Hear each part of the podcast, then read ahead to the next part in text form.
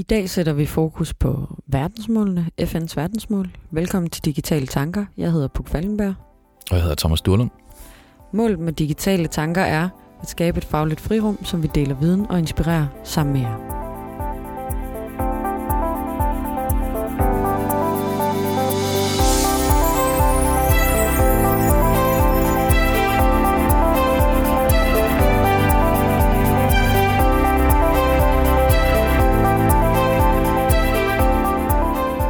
Thomas, i den her episode, der øh, har vi jo valgt at kaste os over noget så stort et emne som øh, FN's verdensmål.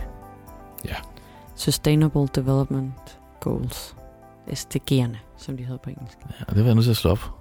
Er du klar over, hvor svært det er at finde ud af, hvad SDG står for? Ja, det skal man, man skal lige tænke over den. Jeg kommer også i starten til at sige det omvendt. Sustainable Goals Development. Ah. Men uanset hvad, FN's verdensmål på Mhm. dansk. Og øhm, vi kommer ikke som sådan til i episoden at gå i dybden med hver mål. Vi kommer lige til lige om lidt lige at rise op, hvad målene er, så man kender de 17 verdensmål og ved, hvad vi snakker ud fra. Men hvis man sådan vil læse i dybden, der er nogle delmål under hvert mål og sådan noget. Hvis man vil læse i dybden om dem, så vil jeg anbefale at gå ind på verdensmålene.dk eller øh, nogle af de andre sider. Der er faktisk nogle ret fede værktøjer derude til at, at blive klogere på det. Og øh, Sten Hildebrandt har også skrevet en bog med status på, hvordan verdensmålene ser ud i en dansk kontekst. Øh, og Udenrigsministeriet har lavet nogle rapporter og sådan noget. Ja, man kan også finde den officielle side fra FN, den internationale side, der er globalgoals.org. Ja, hvis Hvis man vil have den- det man internationale den på, perspektiv på. på. På engelsk, ja. Ja. Cool. Øh, men der er i hvert fald masser at tage fat i der, men jeg tænker, at nu tager vi dem lige øh, et verdensmål ad gangen, bare lige for at, at sige, hvad de er, hvis man ikke kender dem eller har mødt dem før. Øh, Nå ja, præmissen for verdensmålene kan vi måske også lige sige, at de blev udviklet i 2015, Mm. og det var øh, FN i samarbejde faktisk med øh, NGO'er og erhvervslivet, øh, som var med til at udvikle, hvad er det for nogle områder, vi skal se på for at gøre verden til et bedre sted, ikke? Det er faktisk en, en, en videreudvikling af fem mål, der var før det. Ja, millenniumsmålene. Øh, og grund til, at man lavede de 17, var faktisk, at de fem mål, dem opnåede man inden for den tidsperiode, man har sagt, og så tænkte man, okay, så øh, kan, vi kan gøre mere. Ja, Øh, lige præcis. Og så nu er de her mål, det er så indtil 2030, og der er nogle, nogle mål om, hvad at forskellige ting at reducere CO2 og sådan noget. mm. Øh, Så der er nogle konkrete ting, og så er der også nogle lidt mere fluffy ting. Men det skal vi nok, øh, nok komme ind på i løbet af, af episoden. Så vi håber, at I vil lytte med til en øh, snak om at redde verden, og hvad man måske selv kan gøre med det.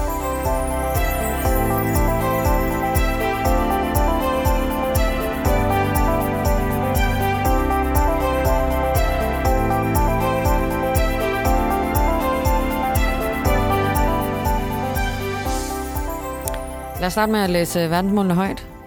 Øh, Jeg sidder her med nogle kort, hvor de alle sammen står på. Og faktisk så sidder vi ude på øh, Blok Østergaard-kontoret, hvor at vi har øh, både store og små papkasser med alle verdensmålene, så vi er omgivet af lækre farver, fordi at verdensmålene er jo lavet i lækre farver og med, med flotte ikoner på. Øh, Så det er super hyggeligt. Og øh, lad os tage et øh, verdensmål ad gang. Der er nummer et, afskaf fattigdom. Det er rimelig konkret. Mm-hmm. Så er der nummer to, stop sult. Nummer 3. sundhed og trivsel. Nummer 4, kvalitetsuddannelse. Nummer 5, ligestilling mellem kønnene. Nummer 6, rent vand og sanitet. Nummer 7, bæredygtig energi. Nummer 8, anstændige jobs og økonomisk vækst. Nummer 9, industri, innovation og infrastruktur. Nummer 10, mindre ulighed. Nummer 11, bæredygtige byer og lokalsamfund. Nummer 12, ansvarligt forbrug og produktion. Nummer 13, klimaindsats. Nummer 14, livet i havet. Nummer 15, livet på land. Nummer 16, fred, retfærdighed og stærke institutioner. Og nummer 17, partnerskaber for handling. Så det er ligesom de 17 verdensmål. Øh, Thomas, når du hører de her 17 verdensmål, hvad er så din, din umiddelbare tanke? At nogle af dem er konkrete, nogle af dem er ikke konkrete, som du selv sagde, og så at det er øh, enormt komplekst, Ja. hvis man vil tage alle sammen. Ja, det har du ret i. Er der, øh, er der nogle af verdensmålene, du kæmper mere for end andre? Bæredygtig energi er nok ret højt. Klima, Ja. Øhm, Tak til Greta Thunberg for at sætte det på dagsordenen. øhm, der er forskel, vil jeg også sige, for dem, man interesserer sig for, og dem, man øh, kæmper for. For der er Ja. ja. flere, jeg interesserer Ja. mig for, og gerne vil følge udvikling i, men hvor man siger, at det, jeg kunne måske godt gøre noget, men det, det er så meget, man skal også prioritere. Og det er også, øhm, det er også meget i forhold til, altså, der er nogle af de her verdensmål, hvor at vi som individer kan gøre en forskel her og nu, og der er nogle af verdensmålene, der er meget svære at gøre noget for, uden at vi alle sammen er enige. Altså for eksempel, der, der er små ting, hvis man hæver for eksempel klima øh, ned, der er nummer 13. Hvis man hiver den ned, så er der mange ting, vi, vi hver især kan gøre af små indsatser for, for klimaet, men vi kan ikke altså vi kan, ikke, vi kan ikke nå i mål, hvis ikke vi alle sammen er enige om, at vi skal løfte på det her verdensmål. Øh, så der er, jo, der er jo nogen, hvor man kan bidrage ret konkret selv, øh, og, og så skal vi alle sammen lige løfte i flok om, om resten, ikke? Ja. Hvis vi, øh, hvis vi lige hænger ved den, så synes jeg faktisk, det er ret interessant. Der er mange, der sådan... Øh, jeg, jeg møder verdensmålene rigtig mange steder i mit arbejde. For det første så herude på Blok Østergaards kontor. Vi ligger i Gladsaxe Kommune, og de er en af de kommuner, der virkelig har købt ind på verdensmålene. De har lavet et verdensmålshus, hvor man kan komme og arbejde med det og holde workshops og sådan noget. De har lavet nogle kort. Øh, så har Maja og Anita faktisk også snakket om det, fordi inde ved, ved Bolius og Realdania, de har lavet sådan en hel, øh, en hel bog omkring klima. Og den bygger meget på, øh, på nummer 11, bæredygtige byer og lokalsamfund, som jo er Realdanias øh, øh, altså eksistensgrundlag. Og de har så lavet den her kæmpe rapport om, hvor, hvor hver især øh, alle kommunerne bidrager og fokuserer, hvor så har de lavet for eksempel spildvandsanlæg, som også er en skatepark og sådan noget mm. i byerne. Øhm, så, så man møder dem ligesom rundt omkring i forskellige formater. Øh, og de har også på et tidspunkt stået i kæmpe store inde ved Industriens Hus inde på Rådhuspladsen i København. Mm. Øh, Vi er lige gået igennem øh, Aarhus den anden dag, øh, hvor de også skilter med dem. Ja, lige præcis, Øh. fordi de havde en, en verdensmåls udstilling med noget billedværk. Ja. Øh, og det, det er mega fedt at se dem over det hele, og det er faktisk noget af det, jeg synes er fedt ved verdensmålene, det er, at det er en enorm øh, farverig og fed platform at tale ud fra. Altså, øh, det, det er sådan, det giver noget konkret at sige, Nå, men jeg kæmper for nummer 8, hvem kæmper du for? Og sådan noget. Øh, det, det er noget med en kado til, hvor flot øh, sådan branded verdensmålene er blevet. Kan man sige, de har, der er måske lidt gamification i det, øh, Mhm. på den måde, at det er gjort visuelt og øh, enkelt, Mm. øh, på den måde, så man, øh, det er nemt at tale ud fra. Det er det nemlig. Det er det nemlig. Øhm. Noget af det, som vi vil sådan reflektere henover eller snakke om i dag i podcasten, det er øh, tre ting. Vi vil gerne snakke om fra verdensmål til hverdagsmål. Så vil vi reflektere lidt over greenwashing, og så vil vi reflektere lidt over, hvad ville det betyde, hvis verdensmålene forsvandt nu? Ja. Fordi nu er platformen skabt. Mm-hmm. Mm. Øhm, og det skal lige siges, at der er jo ingen af os to, der er fuldstændig øh, verdensmåls eksperter. Så det er meget vores hverdagsrefleksion, som vi gerne vil byde jer lytter med ind i og være en del af de tanker, vi har omkring verdensmålene. Øhm, så hvis I selv har nogle tanker eller bidrag, så skriv til os eller, eller, eller tweet til os, fordi at det her det er, det er ligesom refleksion for at forstå det bedre, eller, eller tænke over, hvad det egentlig gør at bidrage med. Det er derfor, vi kommer til at snakke om det der med hverdagsmål. Det er fordi, også som jeg startede med at sige, det er enormt komplekst, og du kan ikke du kan godt forsøge at sige, jeg tager alle 17 verdensmål, og så går jeg bare amok. Øhm, øhm, så skal du bare øh, lave ret mange kompromiser i, i dit liv, tror jeg, Mm. øh, hvis du vil gå fuldblåen ind på det. Øhm, og derfor er så det mere en, en, vi kommer til at snakke om, hvordan kan vi trække det ned i hverdagen, så vi faktisk kan bruge det, og det giver mening i vores hverdag, og vi er med til at gøre en forskel. Lige præcis. Og hvis vi skal starte med den fra øh, verdensmål til hverdagsmål, så øh, kan vi jo starte med også lige at sige det her med, der er for nogle lande og, og for nogle områder i verden, der er nogle verdensmål jo lidt en luksus. Fordi at hvis du virkelig er et sted, hvor der er meget fattigdom, kæmpe sult, og der ikke er rent drikkevand, så er det nok ikke lige lokalsamfundet og infrastruktur, man starter med.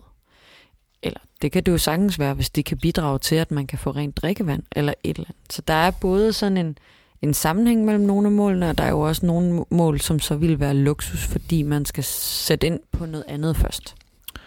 Ja, altså man kan sige, øh, i hvert fald vinklen på nogle af verdensmålene øh, kan være anderledes. Øh, det kan netop være, hvis du er fattig, jamen så er, du kan godt gå ind for bæredygtig energi, men bæredygtig energi vil højst have den vinkel, at øh, det får at gøre det billigere for dig. Mm.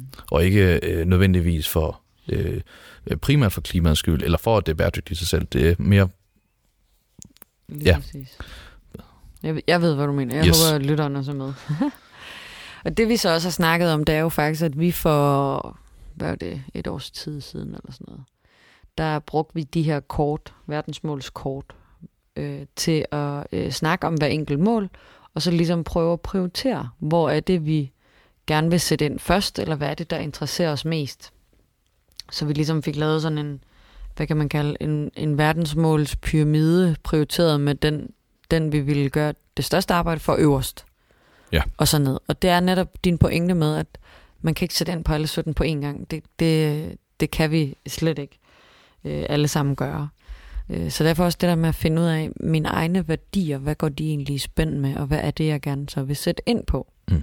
Øh, og der kan man så sige, hvis man så tager alle de her kort, som vi konkret gjorde, så løftede vi bare en op ad gangen. Afskaf fattigdom, okay, det er ligesom vores udgangspunkt 0, så den ryger bare ned på bordet. Stop sult, hvor ligger den i forhold til afskaf fattigdom? Mm. Over eller under, ikke? Mm. Sige, det optimale vil jo netop være, at øh, vi i en overrække så køber nogle af dem. Mm. Øh, og simpelthen øh, så blev det øh, en inkorporeret del af vores liv. Og det vil sige, at så skal vi ikke længere, øh, så er fokus automatisk, fordi det er en del af vores. Øh, mm.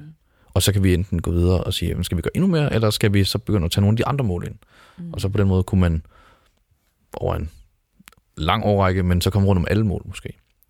Men tror du så måske, at hvis man skal være lidt kritisk over for det her, tror du så måske, at FN har skudt sig selv lidt i skolen ved at have så mange mål på én gang? Nej. Igen, fordi du er nødt til at prioritere det. Øh, og det mener jeg, men hvis du skal omfarve, omfavne igen, FN er jo rigtig mange lande, så hvis de skal omfavne hele verden, og alle i hele verden skal kunne øh, byde ind med det her, mm. så er det også vigtigt, at du har noget med, øh, der dækker det hele. Ja, Jamen, det er en god pointe.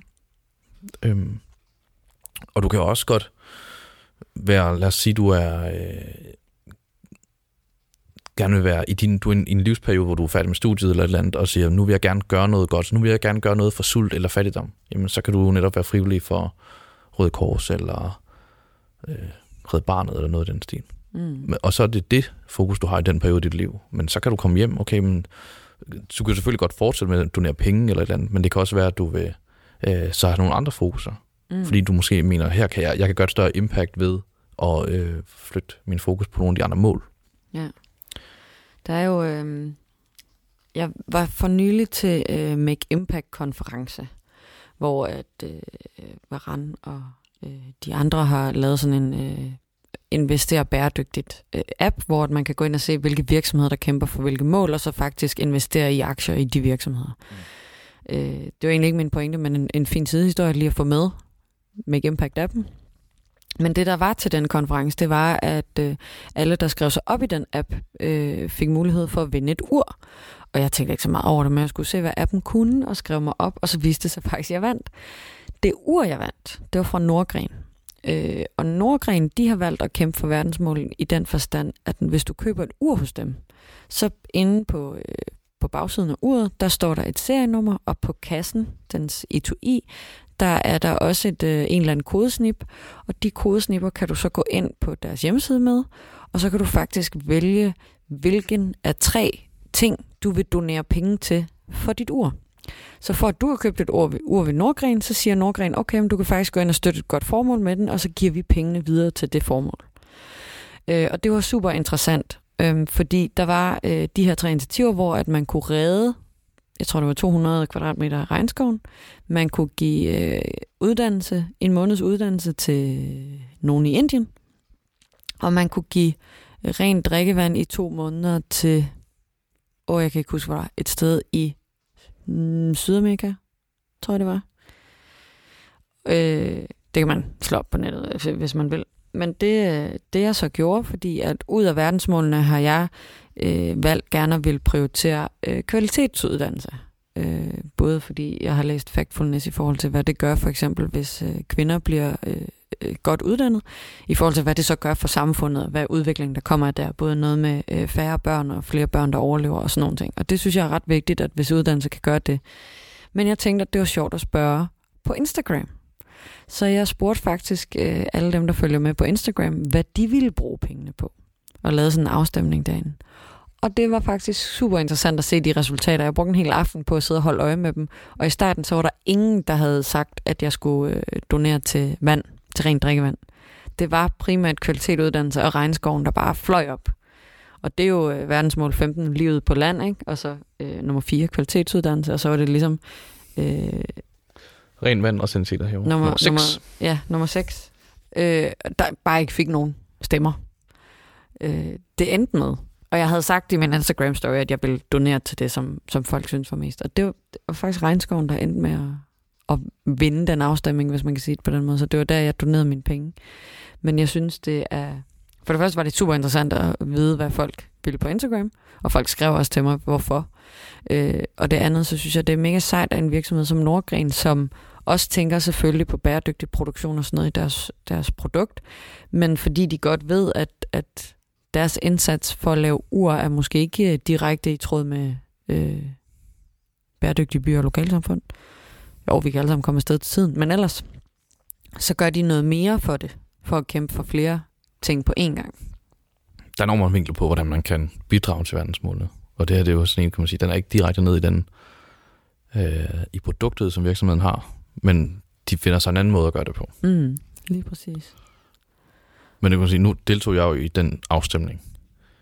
Øh, og det er sjovt med prioritering af sådan nogle ting, fordi du vil alle tre ting. Ja. Øh, mit resonemang var, nu var det regnskov, ja, ja. Øh, var dels baseret på, hvad jeg synes var presserende. Mm. Øh, og så i forhold til, øh, når man satte mig op i hinanden, hvad gav mest. Øh, og øh, redde 200 kvadratmeter regnskov øh, sådan, om top my head, gav mere, end at nogen kunne lære noget i en måned kun. Ja. Fordi det, deres læring er jo ikke færdig med en måned, så den måned gav den noget, kan man sige. Men de 200 kvadratmeter regnskov, eller hvad det nu var, øh, det er jo ligesom, okay, det, det, det er mere long lasting, det er, okay, der er et større impact ved at, mm. at gøre det. Det var egentlig det resonemang, der var. Øh, og der er jo folk forskellige også. Ja, ja. Det er jo også igen nu det der med, om der er for mange verdensmål. Nej. Folk er forskellige. Så hvad, der, øh, hvad jeg synes giver mest impact, er ikke det, nødvendigvis du synes giver mest impact. Nej, der er jo også mange, mange øh, kritikere og, og kritiske vinkler på, at ja, ja, hvad hjælper det, at du affaldssorterer ordentligt? Mm. Altså, hvis ikke din nabo gør det. Hvor at, at det handler jo også om det der med, at hvis du bare begynder at gøre det, så kan det være, det smitter, og der er flere, der gør det. Mm. Men, men øh, en plakat, jeg også købte af Wolf Morgenthaler, den hedder I'm your motherfucking drop in the ocean. You matter. Og det er ligesom det der budskab med, ja, jeg er en dråbe i havet, men det er også bare den anden vej, at mange dråber bliver også et hav.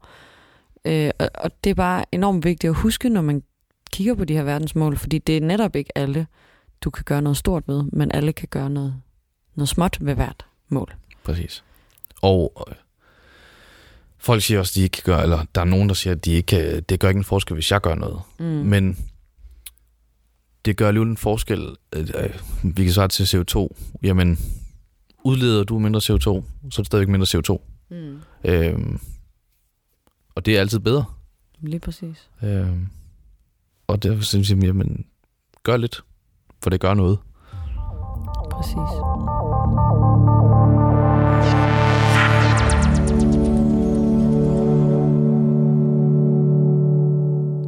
Hvis vi så skal tage øh, det næste omkring greenwashing, som er øh, det, jeg har hørt mere og mere om det i medierne, fordi nu begynder folk at blive lidt kritiske. Og det greenwashing, som sådan går ud på, det er, at øh, der er mange virksomheder, der tager stilling til verdensmålene og siger, om vi kæmper for nummer øh, 7, 11 og nummer 5. Men gør de det egentlig? Altså siger de det bare for at få en profil og en branding af, vi kæmper for verdensmålene, vi kæmper for øh, ja, et, et, et bedre verden, men vi gør det egentlig ikke helt alligevel. Jamen, det ser godt ud på din CSR-rapport. Lige præcis. Og øh, der er jo så mange, der begynder at forholde sig kritisk til, om virksomhederne faktisk gør det. Og det synes jeg, jeg synes for, for det første er det mega vigtigt, at vi også ligesom holder hinanden op på det, og ligesom tænker, okay, gør vi det egentlig, og går efter hinanden i sømne. Øh, Vi må gerne holde hinanden op på det, men øh, et eller andet sted øh, handler det også om tillid. Netop fordi du kan have forskellige vinkler på øh, de verdensmål, der er. mm. Så fordi du arbejder med nummer syv, så er det ikke øh, nødvendigvis det samme, du gør, som en anden virksomhed, der arbejder med nummer syv. Mm. Mm. Og det vil sige, at øh, rent målingsmæssigt er det rigtig svært at, at, at sige, at den er en til en. Øh, og så kan vi selvfølgelig gå ind og kontrollere. Øh, men det handler også om tillid.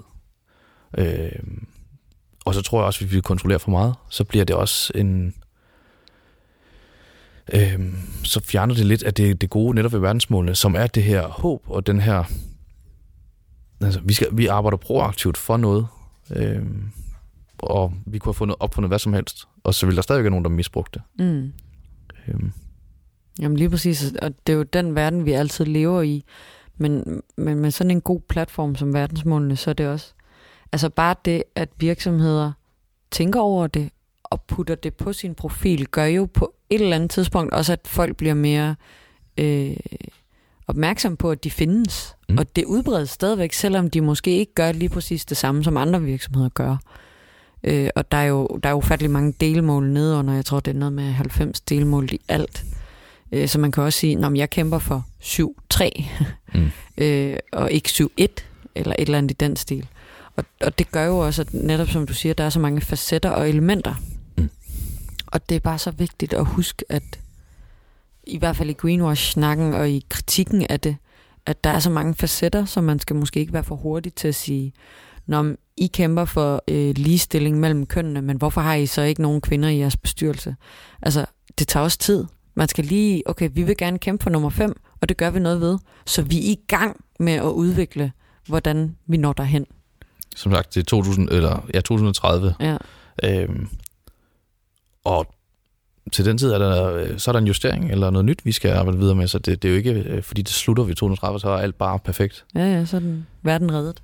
Men det handler også, igen, det er til hverdagsmål. Øhm, en ting, hvad vi selv kan gøre i hverdagen, men det handler også om at sige, jamen, som du snakkede om tidligere, gennemgå de her på et personligt niveau og sige, hvilke ting står jeg indenfor, og hvis man så øh, kigger på virksomheder, både hvor jeg vil arbejde, eller øh, hvem vil jeg handle med, Mm. jamen så ind og sige, jamen, øh, gå ind og find, arbejder I for nogle af dem, og dem de så arbejder på, øh, hvad har de konkret gjort, og kan jeg stå inden for det, så er, øh, hvis ikke jeg synes 7-1 er, er, er det, de skulle arbejde med, om de i stedet arbejder med 7-3, okay, men så er det jo, det er jo din egen holdning, er du så, øh, en ting er, at de arbejder med verdensmålene, men er det godt nok til mig? Mm. Og det er jo den kvalificering, man skal ind og, og gøre som person.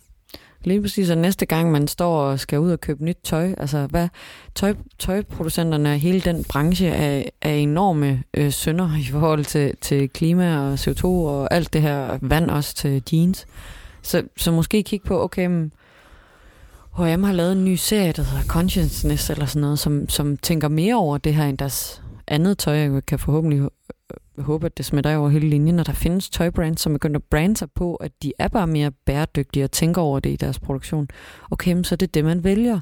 Okay, men Eko er meget mere øh, fokuseret på det i deres produktion af læder og så videre, og bruger meget mindre vand end mange andre. Okay, men så er det Eko-sko, jeg køber. Og det er, jo, det er jo de der små valg, man også godt kan tage ved at udelukke nogle ting og sige øh, velkommen til en, en masse andre alternativer. Og det behøver jo ikke at være alternativet til kun at gå i genbrug eller kun at gøre noget andet. Der findes brands, som, som tænker det ind i hele deres kæde. Præcis. Og så øh, for ligesom at tale øh, et eksempel på den personlige impact, du Mm. kan lave, som rent faktisk har noget at skulle have sagt, og det, er sådan, det kan være et rigtigt first world problem, øh, ja. umiddelbart. Men det er for eksempel sådan noget som øh, Nutella. Mm. Hvis du læser på den, så er der palmolie i. Ja. Og det er rigtig, rigtig dårligt for regnskov Mm. øh, og sådan nogle ting. Øh, så nu sidder man i det her dilemma, øh, men skal man så spise Nutella, eller skal man ikke spise Nutella? Ja. Og hvis du gerne vil gøre noget for klima og de andre ting, jamen, så kan det godt lyde hovski snorti meget heldigt, men så skal du nok ikke spise Nutella, så må du finde alternativer, der ikke bruger palmolie. Men hvis alle også gjorde det, så vil Ferrero, eller dem, der laver det, være nødt til at finde et substitut, fordi Mm. ellers er der ikke nogen, der køber Nutella længere. Lige præcis. Og det vil jeg ønske, at de gjorde snart, for jeg kan virkelig godt lide Nutella. Præcis. Meget gerne have, at de laver det om, så vi kan Ja. komme, fortsætte med det. Og, og det, er jo, det er jo de der ting, vi også undersøge, hvad er det, man køber, hvad er det, man gør. Øhm, og der er, der er mange virksomheder, som også bliver målt som nogle af de mest bæredygtige i verden. For eksempel Christian Hansen, den danske virksomhed, har, har lige været øh, anerkendt som en af de mest bæredygtige i verden. Og det er mega fedt, fordi man sidder derude og tænker, hmm, hvem er Christian Hansen? Hvad kan de? Øh, hvis du nogensinde har spist yoghurt eller sådan noget, så har du højst sandsynligt mødt et enzym eller et eller andet fra Christian Hansen. Øhm, og nu har jeg hørt en af deres, øh, deres øh, medarbejdere tale om, hvad det er, de gør. Og sidste gang, jeg hørte hende, der havde hun det her fantastiske, øh, den her fantastiske pointe med, at de havde som virksomhed besluttet, okay, men vi skal kæmpe for det her, fordi vi er en fødevareproducent af de her enzymer, bla bla bla, det skal være bæredygtigt, vi skal gå op i det ude ved, ved markerne og ved, ved alle mulige steder, hvor de har fat i, fat i forskellige dele af fødekæden.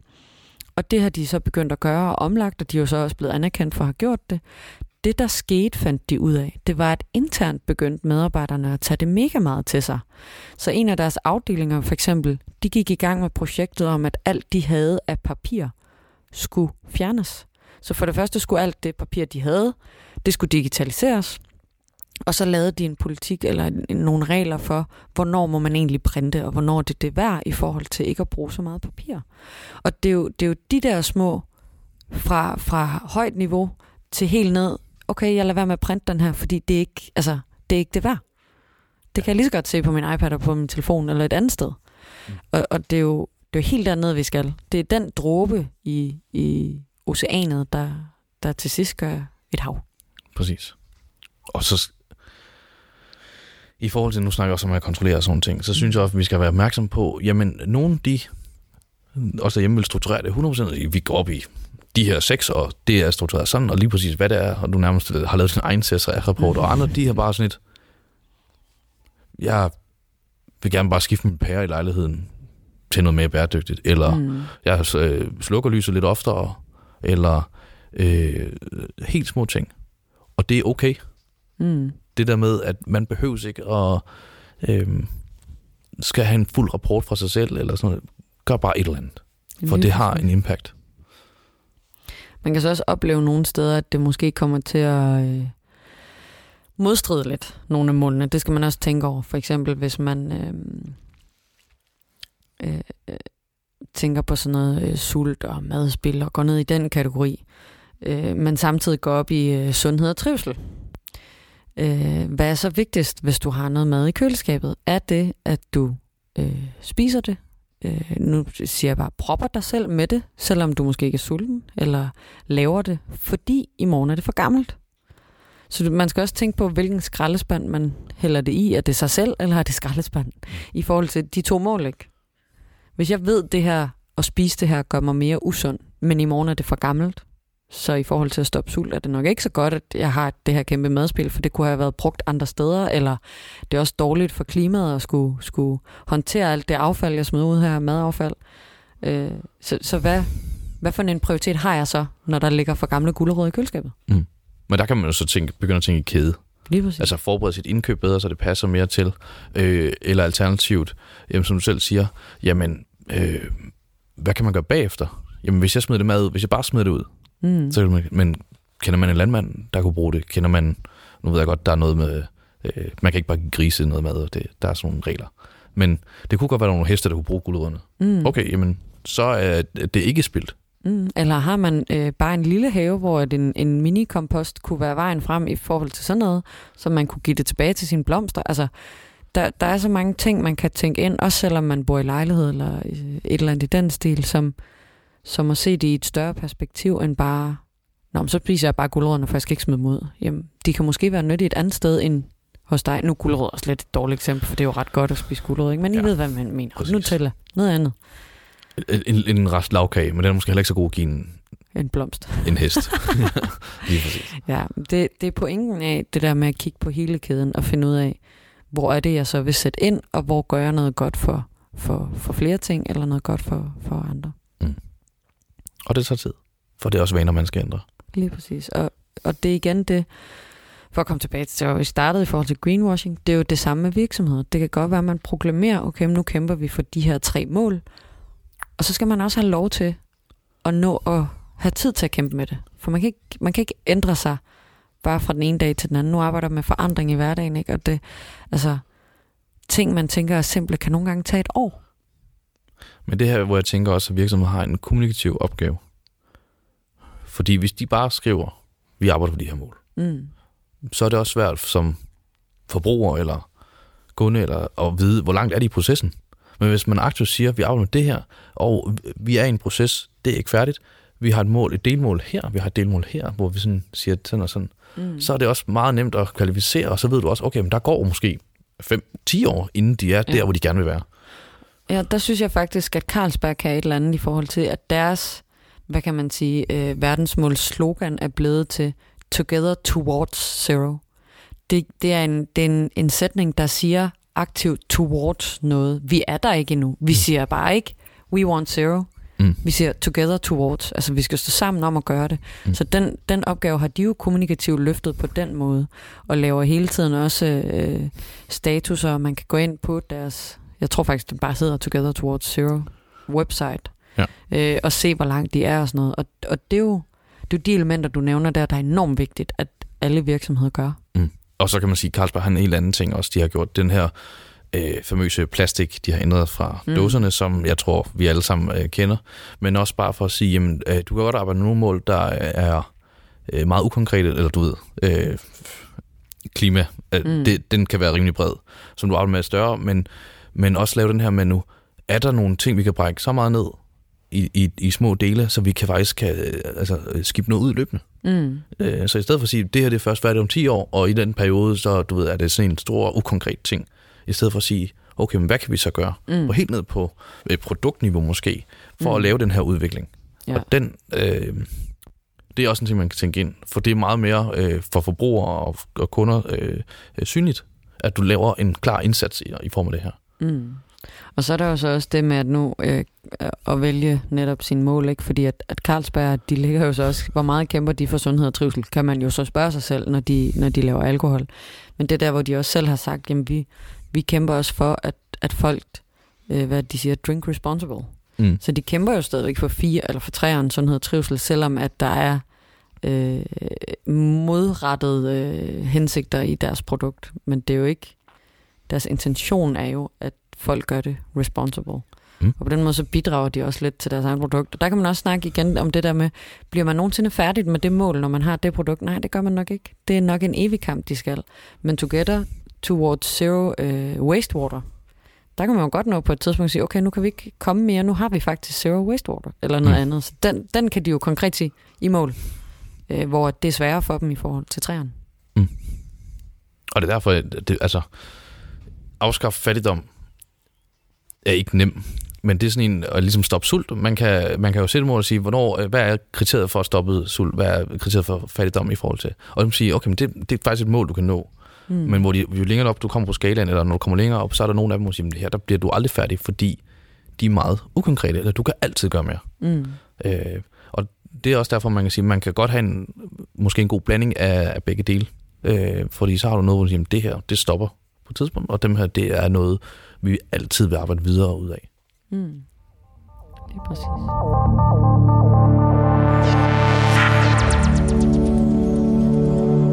Hvis vi så kigger på øh, det sidste område, vi Mm. vil snakke om. Hvis verdensmålene forsvandt, hvad så? Jamen, jeg tror, der er gang i bevægelse, ligesom med Greta og, og alle de her ting. Så selvfølgelig vil folk arbejde videre med det, men, men øh, vi vil miste det fælles øh, framework, vi arbejder under. Mm. Og at du rent faktisk kan øh, øh, gå ned til øh, Pablo i Spanien, eller du kan tage til Yang i Kina og, og være enige om, at vi arbejder alt sammen for mål nummer syv. Mm. Øhm, det vil vi miste. Øhm, og det er så igen tilbage til det her med tillid. Det er derfor, jeg synes, det er super vigtigt, at vi ikke øh, smadrer det ved at øh, kontrollere og alle mulige altså hardcore på den. Selvfølgelig skal der, der er altid nogen, der misbruger det. Mm. Ja. Men håbet og det, som frameworket har gjort, er så vigtigt, at øh, det opvejer altså alt det negative. Så derfor, hvis det forsvandt, så ville vi miste rigtig meget momentum som Ja. verdenssamfund. Og der er din, din pointe, den der med om, at virksomhederne kommunikerer og sådan noget. Der er jo også en pointe i, at øh, verdensmålene er uanset hvad en kommunikativ platform, der gør det nemmere for os at sætte ord på, hvad vi gerne vil kæmpe for, øh, både på individuelt niveau, virksomhedsniveau, samfundsniveau osv. Og det er, det er,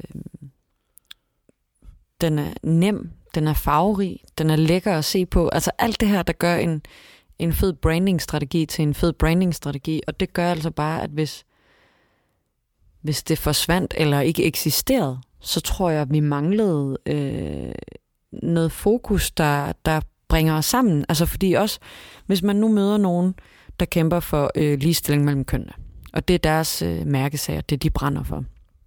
Og øh, Thomas, du kæmper for livet på land. Så vil I, selvom I ikke kæmper for det samme, sammen kunne snakke om, vi har verdensmålene. Vi kæmper begge for verdensmålene, og være enige om, at I på hver jeres måde gør verden til et bedre sted. Og det er den dialog, som jeg tror ville gå tabt, hvis verdensmålene ikke eksisterede, eller hvis, hvis de forsvandt. Fordi fælles platform om, det er okay, du kæmper for noget, og jeg kæmper for noget andet. Sammen kæmper vi for, at verden bliver et bedre sted. Præcis. Og det er det, du kan snakke ud om det. Det er Ja. også for, at du sidder i to øh, helt forskellige verdensmål. Øh, så kan man snakke om det. For man ved, selvom man ikke kæmper for det, så ved du, hvad det her verdensmål det går ud på. Og du ved, øh, og så kan man sige, den nysgerrighed, der også er ved at vide, hvad er, dit, hvad er din vinkel på det? Hvad, hvor- hvordan, hvordan arbejder du med det her i hverdagen? Det er øh, enormt spændende at, at høre om øh, fra andre. Så den, du øh, skaber faktisk noget, man kan samle sig om, men hvor diversiteten kommer ind også, er, kommer i spil. Lige præcis. Og så kan man sige, jeg tror, øhm, nu er det en påstand, men at der er ingen mennesker, der ikke kan se sig selv arbejde for minimum et af verdensmålene. Ja, det tror jeg, du har ret i. Jeg kan godt forstå, der er mange, der siger, det her, det rører mig ikke. Øh, men uanset hvad, så vil der være et af verdensmålene, der er enten påvirker dit liv, eller du øh, synes er interessant og gerne vil arbejde for. Noget, der er vigtigere end andet. Præcis. Jeg forestiller mig også, hvis man bor ude ved kysterne, så tænker man mere på livet i havet, end hvis man bor inde i byerne, hvor man måske tænker på en bæredygtig by og infrastruktur i stedet for. Hvis man så skulle tage det sådan meget konkret, ikke? Faktisk dem ved, øh, ved havet, de kan jo have, øh, faktisk have øh, netop det dobbelte liv i havet og livet på land. Mm. For de har jo kyster. Øh, Mm. så, Der påvirkes af hinanden. præcis. Det er, det er et super spændende område, og jeg synes, jeg synes øh, bare det, at vi sidder her og snakker om det nu, det giver mig bare så meget til refleksion og eftertanke. Øh, og det håber jeg også, at det har, det har gjort for lytterne. Det var mest bare et, et reflekterende afsnit omkring verdensmålene. Det kan være, at hvis, øh, hvis podcasten lever i 2030, så kan vi lige lave en status på, hvordan det gik. Ja. Hvad nåede vi så? Vi kan tage hver, fem år, øh, hvert femte år, kan vi lige tage en En status? status. Der er i hvert fald øh, nogle rigtig gode tools. Der er sådan, ja, det kan jeg lige prøve at se, om jeg kan finde til, til show notes, men der er sådan en, øh, en cirkel, hvor man kan trykke et verdensmål ind i midten, og så se, hvordan sammenhængen er ud til de andre, og man kan, man kan se nogle indsatser og sådan noget. Der er også lavet, øh, de arbejder på noget, noget indeksering af verdensmålene, så man kan se faktisk fremgang. Øh, jeg ved ikke, hvor langt det er nået, men det, det hørte jeg for nogle måneder siden. Så jeg tænker, vi prøver at finde alt, hvad vi kan og lægge i show notes, så folk har et sted at starte deres research fra. Ja. Og øh, så synes jeg, at det ville være mega fedt, hvis man tog det med hjem til sig selv, og lige tænkte, måske printede dem ud, de flotte logoer, og så ligesom lagde det i, i en, ikke en prioriteret rækkefølge, men i, i en eller anden, de her tre vil vi fokusere mest på lige nu og kæmpe for, eller nu vil vi lave affaldssortering bedre, eller et eller andet. Og så, øh, og så, så, så tage den derfra, og så måske faktisk også tage den med i virksomheden og sige, hov, skal vi ikke lige vælge at kæmpe for noget, så næste gang vi, øh, vi laver en teambuilding, hvor vi skal ud og løbe, så sponsorerer vi lige øh, øh, og samler penge ind til Folkekirkens Nødhjælp eller noget andet. Øh, og jeg mener faktisk, der er en side, øh, det kan vi også lige linke til, men øh, for simpelthen forskellige stadier. Vil sige, hvad kan jeg gøre som øh, sofa, øh, man mener det er. Altså, mm. hvad kan du gøre for sofaen? Hvad kan du gøre i din dagligdag? Hvad kan du gøre, hvis du går aktivt ind, og hvad kan du gøre, hvis du går all in? All in. Og det vil sige, der er simpelthen lavet for hvert eneste niveau. Altså, der er nogle ting, hvor du siger, det her, det kan jeg sidde nærmest med min mobiltelefon eller min laptop i min sofa en aften, og så kan jeg bare lige, så Ja. øh, går jeg så arbejde med det her. Ja, et godt eksempel er jo den side, du faktisk også har fundet, hvor at man kan gå ind, ligesom man abonnerer på Netflix eller sådan noget, så abonnerer man på øh, CO2-kvoter, så man køber kvoter, så andre ikke kan købe dem. Ja. Øh, så, man, så man betaler for at købe nogle af kvoterne. Det synes jeg egentlig er meget sjovt. Så kan man abonnere på, på, på kvoter. Ja, så du bruger ikke mindre CO2, men kan man sige, hele historien er jo netop det, at du som virksomhed har ekstra antal CO2-kvoter, du må bruge om året. Og så er der nogen, der bruger øh, mindre end det, og dem lægger de til salg på et marked. Mm. Det vil sige, at dem, der så bruger for meget, de kan faktisk tilkøbe, og så er det lige pludselig tilladt. Så er det okay at bruge mere Ja. CO2. Og det er den her service, så gør det, er simpelthen faktisk den pulje, der ligger af CO2-kvoter til salg, dem går de ind og køber, og så, øh, nu er de jo digitale, kan man sige, men ellers, Ja. ja. de makulerer dem og fjerner dem simpelthen, så de ikke kan købes af virksomheder. Lige Det vil sige, at virksomheden må ikke bruge mere CO2. Lige præcis. Så og, der, det, der, der tager vi nogle kvoter fra nogle, nogle store slugere. Og der er det jo så bygget op, så man kan lave det også, som man siger, øh, du kan købe CO2-kvoter, så du selv er CO2-neutral i Ja. forhold til den her regnskab. Eller øh, alt efter om du er en person, eller du er et par, eller du er familie, øh, Lige præcis. eller virksomhed. Lige præcis. Så øh, det linker vi selvfølgelig også til. Ja. Og det var vist alt for vores øh, reflekterende snak om verdensmålene. Mm. Vi håber, at øh, det gjorde lidt for jer i jeres faglige frirum. Og ellers så skal I være velkommen til at skrive på digitale tanker podcast snablag, eller find os på Twitter.